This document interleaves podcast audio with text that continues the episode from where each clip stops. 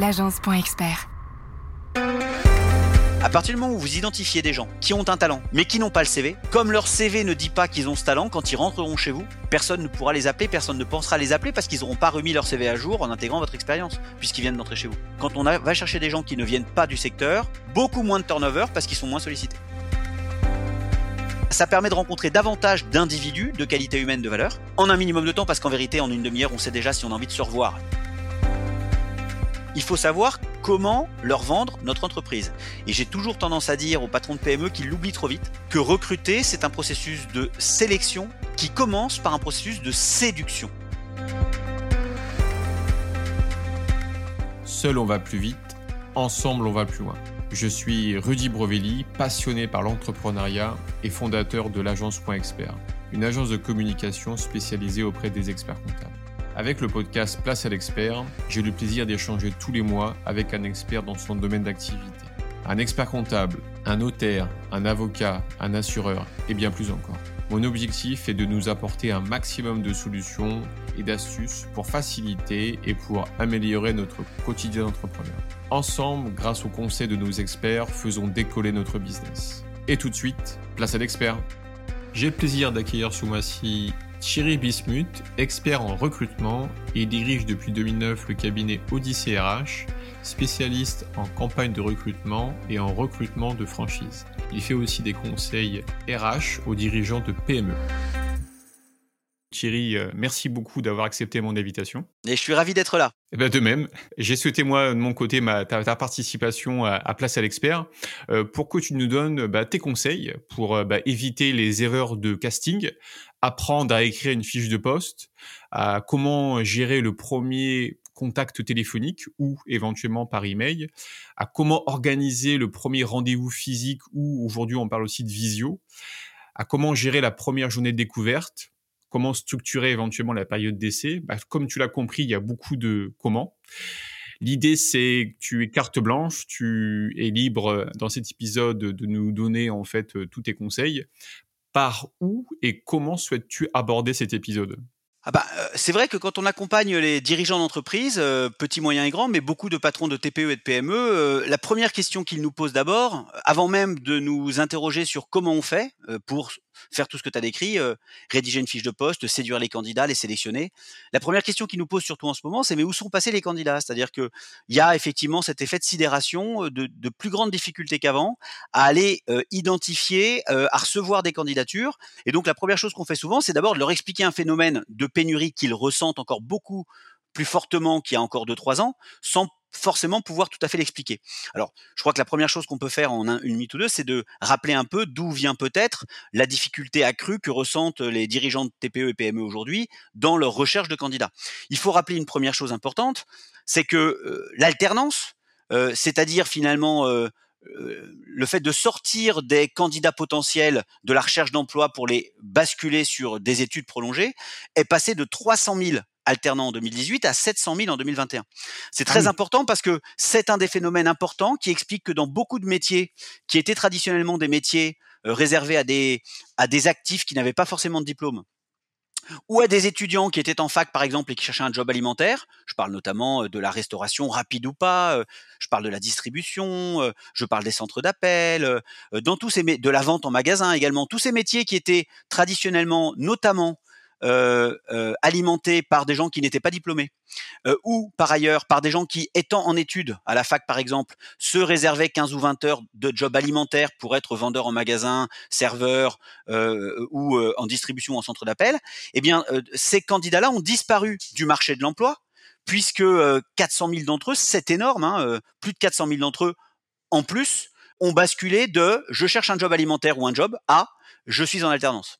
Et donc la, le premier, la première remarque qu'on peut faire, euh, c'est effectivement de comprendre que la pénurie, elle s'explique notamment par ce biais-là. Il y a une deuxième élément qu'il faut garder en tête quand on essaie de comprendre pourquoi est-ce que c'est beaucoup plus dur de recruter aujourd'hui qu'il n'y a ne serait-ce que 3-4 ans. Hein, euh, et ça, c'est un élément qui est assez peu encore, parce que globalement, l'augmentation de l'alternance, tout le monde en a entendu parler dans les médias, donc c'est à peu près acquis, mais c'est important de donner un peu le volume que ça représente. Le deuxième phénomène dont vous allez beaucoup entendre parler, c'est l'augmentation de l'entrepreneuriat chez les moins de 30 ans. Alors la BPI, hein, a, sorti une information très claire et très précise il y a seulement un mois, qui dit que 25% des jeunes de moins de 30 ans a déjà dans les années précédentes, dans les dernières années, créé sa boîte, c'est-à-dire une activité indépendante, ça peut être auto-entrepreneur, de la vente en ligne ou, ou toute autre chose, et qu'il y a 25% de plus des jeunes de moins de 30 ans qui sont en train de le faire cette année. C'est-à-dire qu'on va se retrouver fin 2022 avec un jeune de moins de 30 ans sur deux qui a une activité indépendante principale ou accessoire. Et ça, évidemment, ça appauvrit aussi le marché des candidats, notamment quand on recrute ce type de population, moins de 30 ans. Vous en allez en avoir un sur deux de moins de 30 ans fin 2022 qui aura une activité indépendante. C'est un phénomène euh, d'ailleurs, la BPI parlait de révolution culturelle chez les jeunes de moins de 30 ans. C'est pas que les start-upers de la, de la Silicon Valley parisienne, euh, pas du tout. Hein, ça concerne l'ensemble du territoire national, parce que quand on parle d'un jeune sur deux, c'est pas seulement les, c'est pas seulement les quelques start-upers, c'est pas seulement les licornes qu'on voit dans la presse, c'est bien un jeune sur deux. Et ça, c'est, ça appauvrit d'autant le marché de tous ceux qui cherchaient ce type de profil-là. Et puis, un dernier élément pour que tout le monde voit un peu d'où vient cette pénurie, ça me paraît important de, de la comprendre avant de la contrer c'est qu'effectivement, il y a, indépendamment des secteurs traditionnels qui recrutaient et qui ont du mal, des secteurs nouveaux qui recrutent de plus en plus de profils, soit faiblement qualifiés, soit jeunes. On peut parler de la logistique, de la livraison, de tous ces entrepôts Amazon et consorces qui se développent en recrutant massivement des profils. Et aujourd'hui, c'est vrai que sur des niveaux de rémunération SMIC plus ou moins 20%, sur des niveaux de diplôme euh, non diplômés ou jusqu'au bac plus de 3, eh ben, il faut reconnaître que entre euh, ce type de, secteurs d'activité qui sont en, croissance forte, qui sont des aspirateurs à candidature, et les secteurs traditionnels, il y a une concurrence nouvelle euh, que parfois les, acteurs de l'économie traditionnelle n'ont pas encore perçue. Alors que nous, évidemment, quand on parle avec un peu plus de 15 000 candidats par mois au niveau de notre réseau de recruteurs, bah on est frontalement face à ces trois tendances dans les causes de refus des candidats. Alors maintenant, effectivement, euh, euh, si on veut essayer d'essayer de comprendre un peu comment est-ce qu'on peut, euh, quand on est patron de PME, euh, euh, se battre contre ces vents contraires bah, La première chose à laquelle on a l'habitude de, préparer les, patrons de PME, c'est de dire que c'est très compliqué de recruter si on ne sait pas exactement ce qu'on cherche. Or, on a beaucoup de patrons de TPE PME qui ont une vision assez caricaturale, assez simpliste, non travaillée, non réfléchie du profil qu'ils cherchent. Je cherche un commercial qui a déjà bossé dans mon univers parce que ça me rassure, même si c'est pas comme ça que c'est dit. et finalement, ça va pas tellement plus loin. Ça peut être aussi vrai pour des gens dans la restauration, dans les domaines des pharmacies, par exemple, dans la santé, dans la distribution.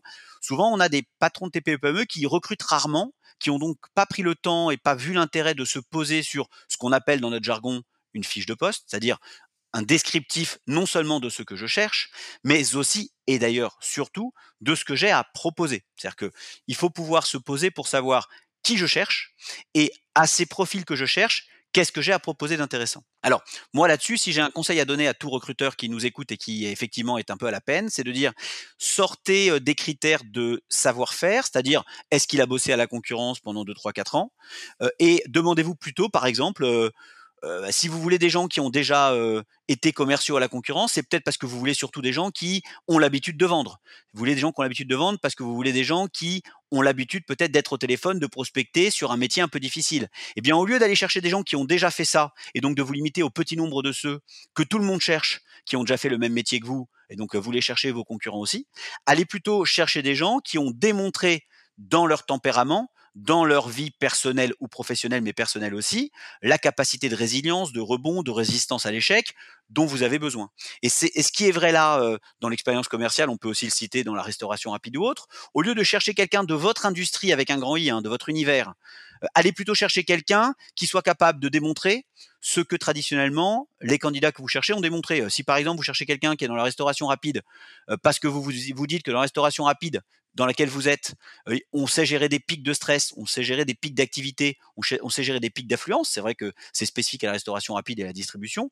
En fait, ce que vous cherchez, c'est quelqu'un capable de gérer des pics. Eh bien, gardez ce critère-là et allez le chercher chez des candidats avec des parcours parfois très différents, mais qui ont pu démontrer la capacité de gestion de pics, de gestion de stress et gestion d'équipe. Vous voyez, quand on sort d'un cahier des charges trop facile, trop copier-coller avec son activité, trop concurrencé compte tenu de tout ce que j'ai dit en amont sur la pénurie nouvelle, eh bien on s'ouvre toute une série de candidats parce qu'au lieu de chercher une expérience, on cherche la qualité qui est recherchée à travers l'expérience. Alors ça, ça a trois avantages importants de faire ça. Le premier évidemment, c'est que bah, quand vous cherchez la qualité et pas l'expérience, votre marché des candidats c'est x10 parce qu'en fait en vérité il y a beaucoup de gens qui ont les qualités que vous cherchez mais qui n'ont pas le CV qui rassure. Or comme tout le monde vous faites la même chose que tout le monde. Enfin, je dis vous, euh, je parle du recruteur qui souvent galère.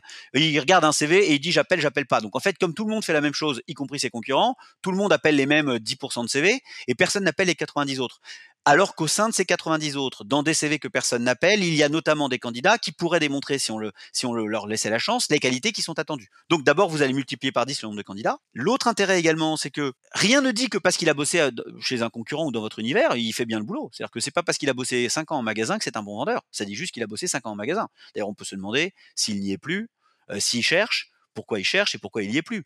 L'expérience ne dit rien sur les qualités, si ce n'est qu'il a déjà fait le métier, mais ça dit rien des qualités. Et donc euh, le fait de sortir de cette recherche d'expérience pour aller plutôt dans sa fiche de poste, dans son attendu, chercher des qualités, eh ben ça permet d'ouvrir le, type de candidat et de trouver des gens de grand talent. Et l'intérêt par ailleurs de ces gens de grand talent qui n'ont pas le CV qui rassure, c'est que comme ils sont pas issus du même métier que vous, vos concurrents les appellent pas, donc ils seront très rarement débauchés parce qu'on va en parler, mais il y a un problème de pénurie de talent, mais il y a aussi un problème de, concurrence, y compris dans les équipes qu'on a et qui sont sollicitées de plus en plus, puisque la pénurie, euh, vous la subissez en tant que patron, mais vos concurrents aussi. Donc ils appellent qui? Bah, Des gens qui, parce qu'ils ont ce réflexe un peu rapide, font le même métier qu'eux, c'est-à-dire le vôtre, et donc vos collaborateurs. Donc il y a aussi une accélération du turnover dans les entreprises du fait de la pénurie, puisque les candidats sont plus enfin les collaborateurs sont plus souvent appelés. À partir du moment où vous identifiez des gens qui ont un talent, mais qui n'ont pas le CV, comme leur CV ne dit pas qu'ils ont ce talent, quand ils rentreront chez vous, personne ne pourra les appeler, personne ne pensera les appeler parce qu'ils n'auront pas remis leur CV à jour en intégrant votre expérience, puisqu'ils viennent d'entrer chez vous. Et donc on a, quand on va chercher des gens qui ne viennent pas du secteur, beaucoup moins de turnover parce qu'ils sont moins sollicités. D'accord. Et est-ce que ça, ça répond à la problématique des, dirigeants qui me disent souvent, en fait, euh, je n'arrive pas à recruter parce que je trouve pas de gens qualifiés? Ce qu'ils définissent comme qualifiés, c'est qu'ils ont l'expérience qui est la mienne. Alors qu'ils devraient se demander, est-ce qu'il a les qualités que je recherche? Mais pour transposer une expérience en qualité, il faut travailler chacun des éléments de son poste en disant, euh, dans mon poste, il faut par exemple faire des calculs actuariels, donc il faut savoir compter vite. En fait, donc ce que je cherche, c'est pas des gens qui ont déjà fait du calcul actuariel, c'est des gens qui savent compter vite. Dans mon poste, il faut pouvoir manager des équipes euh, stressées. Donc, au lieu de chercher quelqu'un qui a bossé dans mon univers, je chercher dans quel type d'autres univers on peut manager des équipes qui sont soumises au stress. Et donc, du coup, la qualité, c'est capacité de gérer des équipes et de gérer du stress. Et quand on transforme de l'expérience en qualité, on n'est plus, on n'est plus, euh, on n'est plus face à la pénurie que tout le monde décrit. Je comprends, ouais. Donc, mais ça nécessite quand même euh, un minimum de formation euh, auprès justement du, de la personne qui va être recrutée. Alors, ça nécessite de la part du patron de PME un peu de réflexion, c'est-à-dire effectivement, je liste chacune des tâches qui font la mission de collaborateur que j'embauche et je cherche derrière cette tâche quelle est la qualité nécessaire. Et évidemment, une fois qu'on aura recruté quelqu'un qui a ces qualités, ça nécessitera une adaptation de ces qualités, enfin un apprentissage du savoir-faire. Il faut bien reconnaître que si vous avez le choix entre recruter quelqu'un qui a fait toute sa vie le métier, qui est disponible, qui veut venir chez vous, qui est bon, qui a des valeurs, et puis un autre, vous allez prendre celui-là. Mais la question n'est pas là. Aujourd'hui, on a le choix entre des gens qui ont fait le métier mais qui n'existent plus, et des gens qui ont les qualités mais qui existent. Donc encore une fois, je dis toujours à mes clients, mais si, si on en arrive à se parler tous les deux, c'est bien que euh, tes dispositifs, quels qu'ils soient, ne te génèrent pas des candidats qui viennent de la concurrence parce que tout le monde les cherche. Donc la solution, elle est là. Mais évidemment, si tu as le choix entre un mec qui a, déjà, fait le métier pendant 10 ans et qui par ailleurs a les qualités humaines et les valeurs qui te vont, et celui qui a les mêmes qualités, les mêmes valeurs, mais pas l'expérience, tu auras raison de prendre le premier. Mais si on se parle, c'est que ça n'arrive pas. Alors, il faut évidemment, euh, quand, on, quand on prend ce parti pris-là, accepter l'idée que pour identifier quelqu'un qui n'a pas le CV que je cherche, mais qui en aurait les qualités, il faut accepter de voir du monde. Et donc, l'avantage de, de cette façon de penser, c'est qu'elle permet de voir, d'identifier beaucoup plus de monde qui est intéressé et qui mériterait d'être rencontré. En revanche, il faut en voir beaucoup plus pour trouver celui dont on va confirmer les qualités, parce qu'on va évidemment se parler juste après de comment on évalue ses qualités, mais, mais il faut voir plus de monde. C'est-à-dire que si je fais court, si j'ai si une boîte de bureautique et que je rencontre des gens qui ont déjà vendu dans la bureautique, bon bah ça va aller vite. Je vais en rencontrer deux ou trois maximum parce qu'il n'y en a pas plus sur le marché, et je vais essayer de trouver dans ces deux ou trois un euh, bah, qui veut bien venir chez moi, qui s'est pas barré de chez son patron en volant des ramettes de papier, je caricature un peu, mais enfin qui, qui part pour de bonnes raisons, mais qui viendrait chez moi pour de bonnes raisons, euh, et que je vais réussir à attirer et surtout à garder, parce que le problème c'est que s'ils sont deux ou trois et que je les trouve, bah, d'autres vont les trouver aussi. Si en revanche, pour ce même poste, euh, je vais prendre des gens qui sont pour certains, et je m'amuse un peu, mais volontairement je vais rigoler, comptable, fleuriste, manutentionnaire, serveur, eh bien évidemment que je vais finir par trouver, en en rencontrant 7, 8, 10 ou 15, celui qui a des qualités incroyables, un tempérament qui était fait pour ça. Mais sauf qu'évidemment, personne ne lui a donné sa chance, mais il faut que j'en vois 8 ou 10 ou 15 et pas seulement 2 ou 3. Donc il faut accepter avec ce modèle que d'une part, la bonne nouvelle, c'est qu'il y a beaucoup plus de candidats qu'on peut rencontrer. En revanche, il faut donc y passer un peu plus de temps en entretien. C'est d'ailleurs pour ça qu'on préconise, dans le cadre de ce processus-là, des entretiens qui durent 30 minutes et pas des entretiens d'une heure ou d'une heure et demie avec chaque candidat. On, préconise toujours sur cette méthode de rencontrer en 4 heures, 8, 10, 12, en 4 ou 5 heures, 8, 10, 12 candidats, ce qui est une méthodologie qui permet d'en voir beaucoup en peu de temps. D'accord, ok, ok, intéressant, d'accord. Donc prendre un peu plus de temps, euh, mais dans un minimum de, de, de timing, quoi. Ouais, plus de monde, en moins de temps chacun, ça permet de faire des rencontres sur des savoir-être. Alors le savoir-être est un mot un peu pompeux de recruteur, mais pour dire les qualités humaines et les valeurs en fait. Hein. Donc euh, instinctivement, on cherche tous des qualités et des valeurs chez des gens qu'on rencontre dans le boulot et ailleurs. Donc ce qu'on appelle savoir-être pour faire court, c'est ça. Et donc voilà, ça permet de rencontrer davantage d'individus de qualités humaines, de valeurs, en un minimum de temps, parce qu'en vérité, en une demi-heure, on sait déjà si on a envie de se revoir. Il ne s'agit pas en 30 minutes de se dire banco, tu commences lundi, mais de décider de se revoir. Et donc euh, voilà, à partir du moment où on est plus ouvert sur le CV, il faut se laisser une chance d'en voir plus et donc d'aller chercher plus de monde en, en moins de temps. En général, on dit en 4 heures, voire 8, ou 8 candidats ou 10 candidats, ça peut être 20-25 minutes, suffit largement à décider dans ces 8 ou 10 quels sont les deux ou trois qui, eux, méritent une heure d'entretien. Alors, un sujet également important, c'est c'est bien de rencontrer du monde, c'est bien d'aller chercher des qualités et pas des savoir-faire ou des expériences, pas des CV mais des candidats. Enfin, c'est En revanche, il faut savoir comment leur vendre notre entreprise. Et j'ai toujours tendance à dire aux patrons de PME qu'ils l'oublient trop vite, que recruter, c'est un processus de sélection qui commence par un processus de séduction. Et ce qui est important, c'est pas de savoir qu'il faut séduire et sélectionner, tout le monde le sait. Ce qui est important, c'est bien entendu qu'il faut séduire avant de sélectionner. Or, tout le monde le sait, personne ne le fait. Euh, on a l'habitude d'avoir des recruteurs qui savent très bien qu'il faut séduire parce que c'est la pénurie, parce qu'ils ont peu de monde, ils le savent trop. Mais dès qu'ils sont face à un candidat, ils prennent une posture qui les protège de sélectionneur.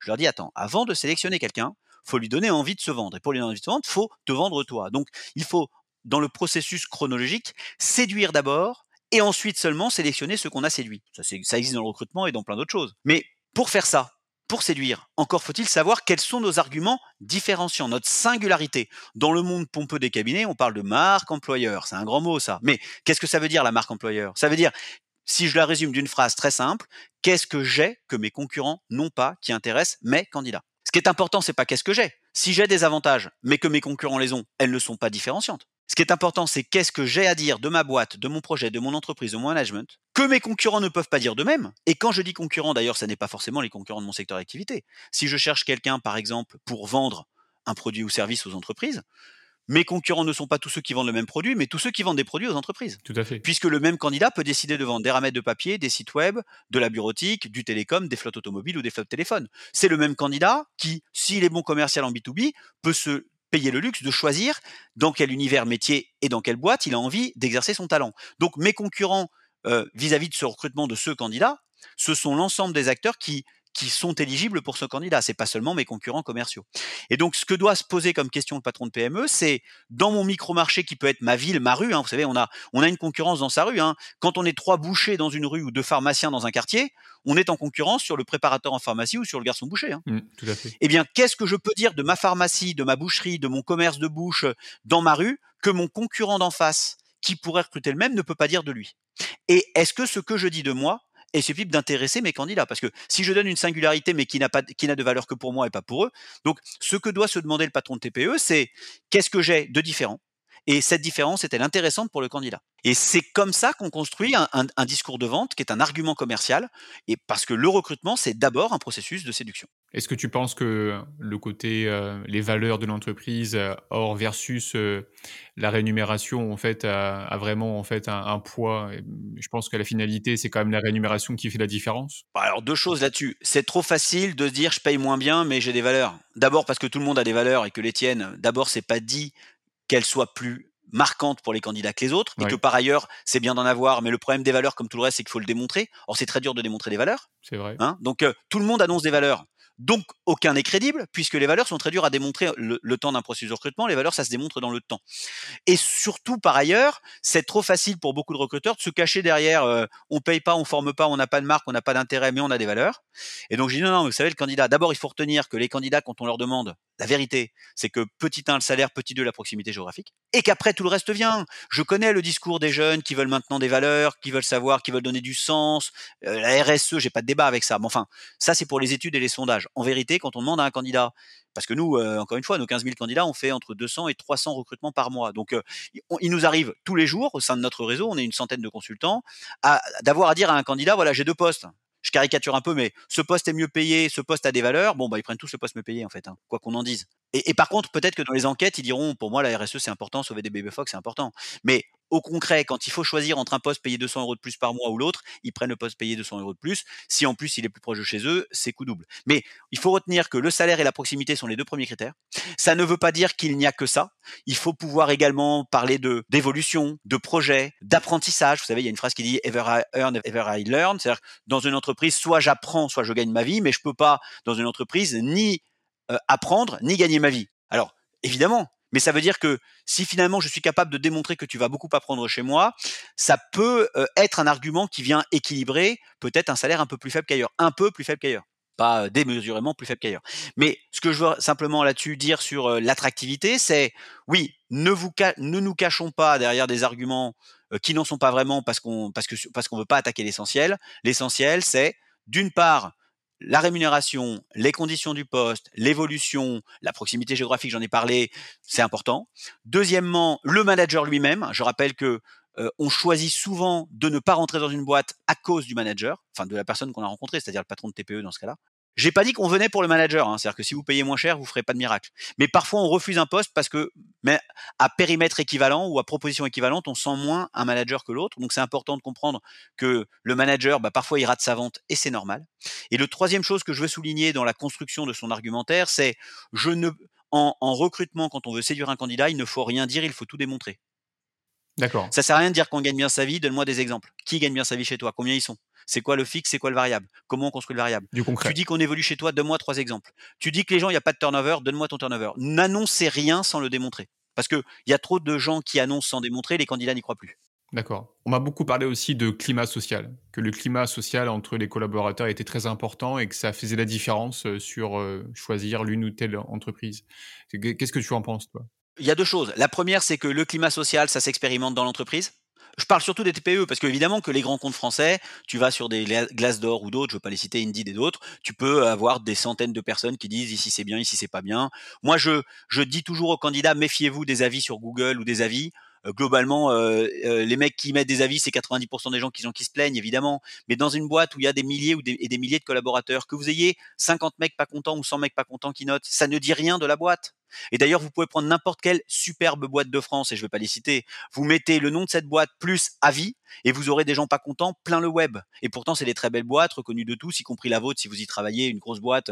Donc, il faut se méfier des avis sur Internet, je le dis, parce que quand même, quoi qu'on en dise, la plupart des gens qui s'expriment, notamment sur l'emploi, sont des gens qui ont envie de se plaindre. Quand on est bien dans sa boîte, on devrait, mais on n'a pas le réflexe de se le dire. Donc quand vous avez 50 mecs qui se plaignent d'une boîte, dites-vous, mais c'est 50 sur combien de collaborateurs en France? 6000 Ouais, bon, ça va. Donc première remarque là-dessus, c'est quand on est un grand compte, on peut quand on quand on vise un grand compte, on peut toujours aller regarder un peu les avis avec la précaution que j'ai donnée. Mais quand on est une TPE PME, le climat social, il est, il est imperceptible pour le candidat. Il va venir faire deux ou trois heures, deux ou trois fois une heure d'entretien ou une première demi-heure et puis après deux fois une heure avant de décider de rentrer et avant d'être recruté.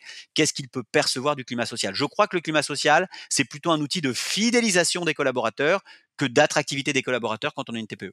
Donc, euh, ok, là on a vu comment, comment gérer en fait cette première phase de rendez-vous en fait physique. Est-ce que depuis le Covid et même un petit peu avant, mais le Covid a accéléré ça, la relation en fait du premier rendez-vous en visio, est-ce que on doit la prendre de la même manière qu'en physique ou il y a des codes à respecter? Bon alors il y a plusieurs choses là-dessus à dire sur euh, la, conduite du premier entretien ou des entretiens. Euh, deux trois astuces pour pas euh, alourdir trop notre échange et, et, pas perdre trop de temps là-dessus. La première chose c'est de bien comprendre que le timing est très important. C'est-à-dire que si vous n'êtes pas la boîte la, la plus puissante marque employeur, la, boîte qui paye le mieux, la boîte qui a la plus la réputation la plus forte si vous n'êtes pas le plus puissant, si vous n'êtes pas le plus séduisant, soyez au moins le plus rapide. Et ça paraît con, mais vous rencontrez un candidat lundi sur ces fameux entretiens de 30 minutes qui sont un bon premier contact. Vous le revoyez mardi ou mercredi pour un entretien approfondi parce qu'il vous a plu. Euh, éventuellement, vous lui faites, si vous le souhaitez, deux petites heures de découverte, mais il faut que lundi prochain, il commence chez vous. Il faut prendre de vitesse des concurrents plus gros, plus lourds, plus attractif, mais moins réactif. Si vous n'êtes pas le plus puissant, soyez le plus rapide. Hein, c'est comme à la boxe. Hein.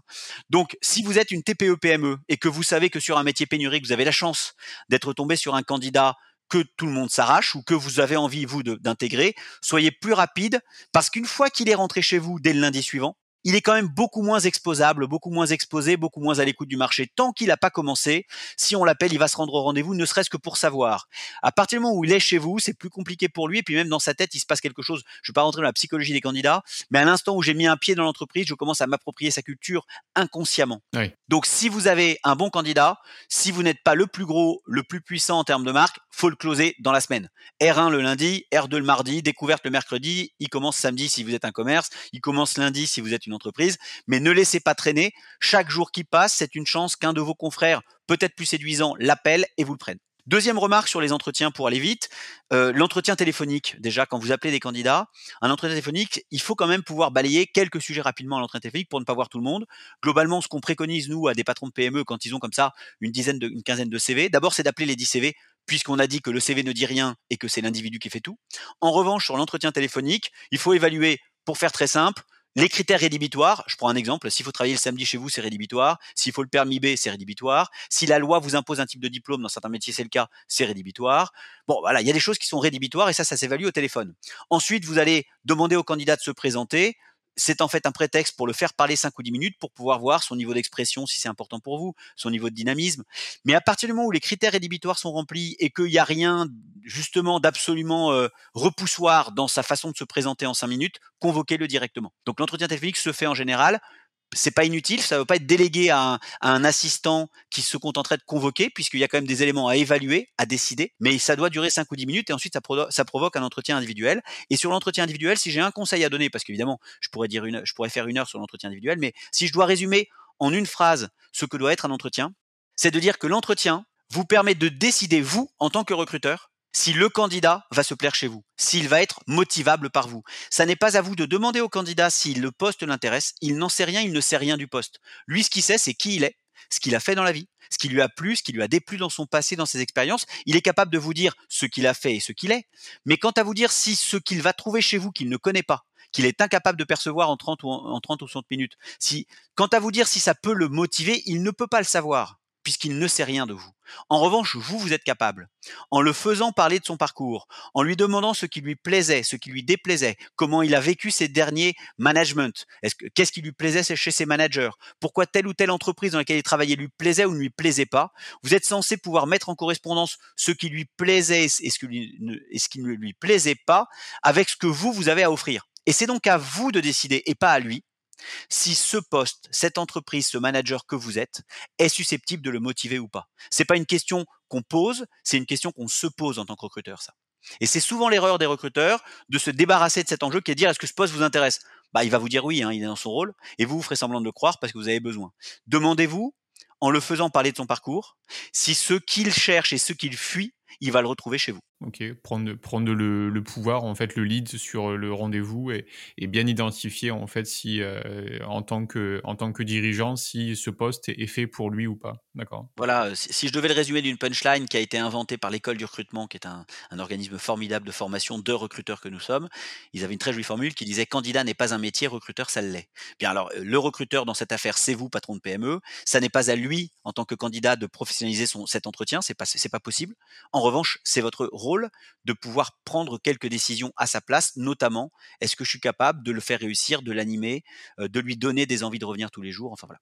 Je comprends. Et pour ça, il y a des petites questions à poser, je pense. Est-ce que tu as deux, trois petites questions à, poser lors de ce premier rendez-vous? Oh bah, Je ne veux pas entrer dans la tactique, parce qu'évidemment que j'en ai, mais, mais je ne veux pas rentrer dans la tactique, parce que euh, toute question, elle doit être, elle peut être caricaturée comme une manipulation ou comme une interprétation ou comme un biais. Donc je veux pas aller dans la question elle-même, mais disons que sans rentrer dans les, ça on le fait en formation, mais ce sont des, ce sont des moments plus longs où on peut expliquer dans le détail ce qu'il y a derrière chaque question. Et souvent on va évaluer à travers une question non pas la réponse, mais mais mais que ce que ça induit comme réflexion de la part du candidat. Donc je peux pas là rentrer dans la tactique d'entretien. En revanche, ce que je peux dire, c'est que ce qui est important encore une fois, notamment dans cette première étape de recrutement, c'est bien de définir les levier de motivation du candidat. Vous savez, il y a une phrase aussi qu'il faut bien retenir, et j'espère que celle-ci, elle sera, nos auditeurs la retiendront, c'est en fait, on se lève pas tous les matins par passion du métier. Et je sais que c'est terrible de dire ça. Et je sais que vous, en tant qu'entrepreneur, tout comme je le suis moi, entrepreneur, on est passionné par nos métiers et on attend en miroir des collaborateurs eh oui. passionnés. Mais s'ils étaient bah oui, mais s'ils étaient passionnés comme nous, ils montraient leur boîte. Il faut bien comprendre que le travail, c'est un travail et il est un moyen, le travail. Il n'est pas une fin. Il est parfois une fin pour les entrepreneurs que nous sommes. C'est peut-être d'ailleurs une erreur. C'est un autre sujet. Euh, on pourrait parler de ça. Mais, mais pour nous, entrepreneurs, il est, un, il est une fin. Pour un collaborateur, il est un moyen. Un moyen de quoi? Eh bien, soit d'être reconnu, d'un point de vue privé ou, professionnel, soit de gagner de l'argent qui lui permet de faire vivre sa famille ou d'assumer une passion, euh, soit de se projeter dans l'avenir, soit de se loger, soit, soit de rencontrer des gens intéressants. Ce qui est important, c'est de comprendre que le travail n'est jamais une fin pour la collaborateur, c'est un moyen d'eux. Et votre question, c'est d'interroger, c'est un moyen de quoi? Et quand vous avez la réponse à ce de quoi, et c'est pour ça que je vous disais tout à l'heure, demandez-lui ce qui lui plaisait dans son expérience passée, ce qui lui plaît dans la vie, ce qui le meut, essayez de répondre à cette question. Le travail, pour lui, c'est un moyen de quoi? Et quand vous avez ce de quoi, vous êtes susceptible de décider si vous êtes capable d'animer ce de quoi avec ce que vous avez à lui offrir. Ok, super. Et tu voudrais, euh, euh, tu voudrais finaliser euh, cet échange avec quelle partie? Oh ben, je pense que ce qu'on peut peut-être faire, c'est donner quelques astuces d'intégration une fois qu'on a recruté. C'est-à-dire que c'est bien de recruter, mais enfin, on a fait 90% du travail et, et vous savez que, enfin, tu sais peut-être que 30 à 35% on va le dire comme ça, des CDI se terminent dans l'année. C'est-à-dire que quand même, et c'est des données d'ARES, donc c'est pas sur certains métiers, c'est pas sur certaines régions, c'est pas que les métiers pénuriques, c'est la d'ARES qui annonce que 30 à 35% des CDI s'interrompent dans l'année. Donc il y a un recruteur sur trois qui a fait tout ce que j'ai décrit, qui a intégré. Puis je vous parle même pas de la formation, de l'accompagnement, de l'investissement économique et humain, pour que dans un cas sur trois, le gars se barre pour une raison ou une autre. Hein, ça peut être initiative de l'un ou de l'autre. Et ça, donc voilà, si je dois terminer en une minute ou deux, c'est de dire attention, quand vous intégrez quelqu'un, petit 1, n'oubliez pas, et c'est très simple à retenir, que 1 plus 1, ça fait un demi quand on intègre. C'est-à-dire que vous plus le collaborateur, c'est pas deux capacités de travail, c'est une demi. Parce que lui, au départ, ne pourra pas faire grand-chose et il vous prend du temps à vous, à la personne qui l'intègre. Mais donc il faut accepter l'idée que recruter, c'est perdre du temps non seulement vous allez salarier quelqu'un qui au départ sera peut-être pas opérationnel, c'est même sûr, mais il va même prendre du temps à la personne chargée de le former, c'est peut-être vous. Et donc on ne peut recruter que lorsqu'on peut se permettre de prendre ce temps. Si vous n'avez pas le temps d'accompagner quelqu'un, c'est-à-dire de perdre un peu de votre temps, ne recrutez pas. Parce qu'en fait, vous allez cramer du temps, de l'énergie, de l'argent, et en fait, ça va pas marcher. Vous, allez être dans ces fameux 35% ou qui vont perdre leurs collaborateurs faute d'intégration. Donc recruter, c'est aussi une question de timing. On recrute au moment où on peut se permettre d'intégrer les gens, c'est-à-dire de leur consacré de perdre du temps avec eux.